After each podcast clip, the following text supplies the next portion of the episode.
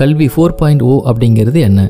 இருபத்தி ஒன்றாம் நூற்றாண்டு கல்விக்கு முறையான கல்வி முறைசாரா கல்வி இரண்டில் எது பயன்படும் அப்படிங்கிறதை இப்போ ஆராய்வோம் இருபத்தி ஒன்றாம் நூற்றாண்டு கல்வி தொழில் புரட்சி அறிவியல் தொழில்நுட்ப புரட்சி இவை யாவுமே ஒன்றுக்கு ஒன்று பின்னி பிறந்த விஷயங்களாகும். தொழில்நுட்பம் நமது கல்வியை மெல்ல மெல்ல முழுமையாக ஆக்கிரமித்து வரதை நாம் நோய் தொற்று ஊரணு காலத்தை உணர தொடங்கணும். உலகம் முழுவதும் நிஜமான வகுப்பறைகள் மூடப்பட்டன. அறிவியல் கண்டுபிடிப்புகள் தகவல் தொடர்பை எளிமைப்படுத்தி ஒரு ஆசிரியர் தன் மாணவர்களோடு முழுமையாக தொடர்பில் இருக்க அவர்களுக்கான கூடுமிடமா வகுப்பறை இருக்க வேண்டிய அவசியம் இல்லை அப்படிங்கிறத ஏறக்குறைய நிரூபிச்சிருச்சு. இப்போ நம்ம ஆர்டிஃபிஷியல் இன்டெலிஜென்ஸ் நுண்ணறிவு அப்படிங்கிறதுல இருந்து தொடங்கணும். செயற்கை நுண்ணறிவு கல்வி புரட்சியை தான் கல்வி ஃபோர் பாயிண்ட் ஓ அப்படின்னு அழைக்கிறாங்க. நான்காம் தொழில் புரட்சி அப்படிங்கிற பதத்தை அறிமுகம் செஞ்சவர் ஜெர்மானிய பொறியியல் மற்றும் பொருளாதார அறிஞர் கிளாஸ்குவாப் சுவிட்சர்லாந்தின் டாவோஸ் நகரில் கூடுகிற உலக பொருளாதார கூட்டமைப்பு வேர்ல்டு எக்கனாமிக் ஃபோரம் அப்படிங்கிற அமைப்பு உருவாக்குனவர். ரெண்டாயிரத்தி பதினாறாம் ஆண்டு அவர் நான்காவது தொழில் புரட்சி அப்படிங்கிற ஒரு நூலை வெளியிட்டாரு. அவரோட கூற்றுப்படி முதலாவது தொழில் புரட்சி அப்படிங்கிறது அமெரிக்காவிலும் ஐரோப்பியாவிலும் பதினெட்டு மற்றும் பத்தொன்பதாம் நூற்றாண்டில் நடந்துச்சு.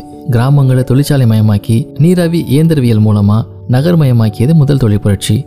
இரண்டாம் தொழில் புரட்சி மின்சாரம் மூலம் உற்பத்தி நிலையங்கள் ஏரி இன்ஜின்கள் மூலம் ஏறக்குறைய இரு உலக யுத்தங்களை கடந்து நடந்துச்சு. கிளாஸ்கோப்போட கூற்றுப்படி மூன்றாம் தொழில் புரட்சி ஆயிரத்தி தொள்ளாயிரத்தி எண்பதுகளில் தொடங்குச்சு. மூன்றாம் தொழில் புரட்சி அப்படிங்கிறது கணினி மயமாக்கல் புரட்சி மற்றும் இணையத்தின் மூலம் நடந்தது. நான்காம் தொழில் புரட்சி வெகு வேகமாக வந்துருச்சு. இது பன்முக தொழில்நுட்பங்களின் கூட்டு நிகழ்வாய் வெடிக்குது அப்படிங்கிறது அவரோட கூற்று. செயற்கை நுண்ணறிவு ரோபாட்டிக்ஸ் எனும் மனித இயந்திரியல் செயற்கையாக மரபணு மாற்றம் மூலம் தோன்றும் உயிரியல் குவாண்ட கணினியியல் மற்றும் முற்றிலும் தடையற்ற தகவல் தொழில்நுட்பியல் இவற்றின் ஒன்றிணைந்த நிகழ்வாக நான்காம் தொழிற்புரட்சி தொடங்கிருச்சு. நான்காம் தொழிற்புரட்சி தொழில்நுட்பத்தின் உச்சகட்ட பாய்ச்சல் அமையப்போகுது. அரசு தொழில் வணிகம் இது எல்லாத்தையுமே நான்காம் தொழிற்புரட்சி புரட்டி போடும் அப்படின்னு ஸ்குவாப் வாதிடுறாரு. அதோட உலகமயமாக்கல் ஃபோர் பாயிண்ட் ஓ அப்படிங்கிற பதத்தையும் அவர் அறிமுகம் செய்கிறாரு அவரது நூலை வாசிச்சப்ப பல வகையான அதிர்ச்சிகள் காத்திருந்தன.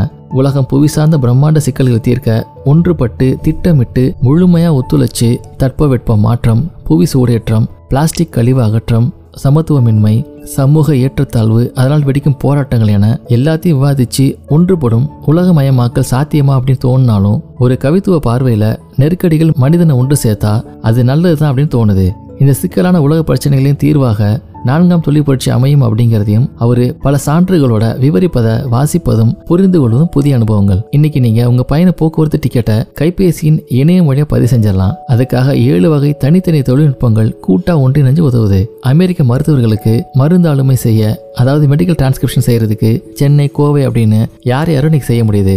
அங்க கனடாவில் இயங்கும் மென்பொருள் சர்வரை பெங்களூரில் அவுட் சோர்சிங் ஐடி நிறுவன ஊழியர் தன் குழுவோடு சேர்ந்து தன் கட்டுப்பாட்டில் வச்சிருக்க முடியுது. சியோல் தேசிய பல்கலைக்கழக முன்னாள் தலைவர் இயான் ஷியான் நான்காம் தொழில் புரட்சி அப்படிங்கிறது நான்காம் கல்வி புரட்சி தான் அப்படின்னு அறிவிக்கிறாரு. உயர்கல்வி குறித்து லண்டன் டைம்ஸ் இதழில் இரண்டாயிரத்தி பதினேழில் அவர் எழுதிய கட்டுரை இணையத்தில் மிக அதிக முறை பகிரப்பட்டுச்சு. பல்கலைக்கழகங்கள் அசையா நிலைத்தன்மை கொண்ட இறுகி போன கட்டமைப்பா இருக்கிறத அவர் கடுமையாக சாடியிருக்காரு.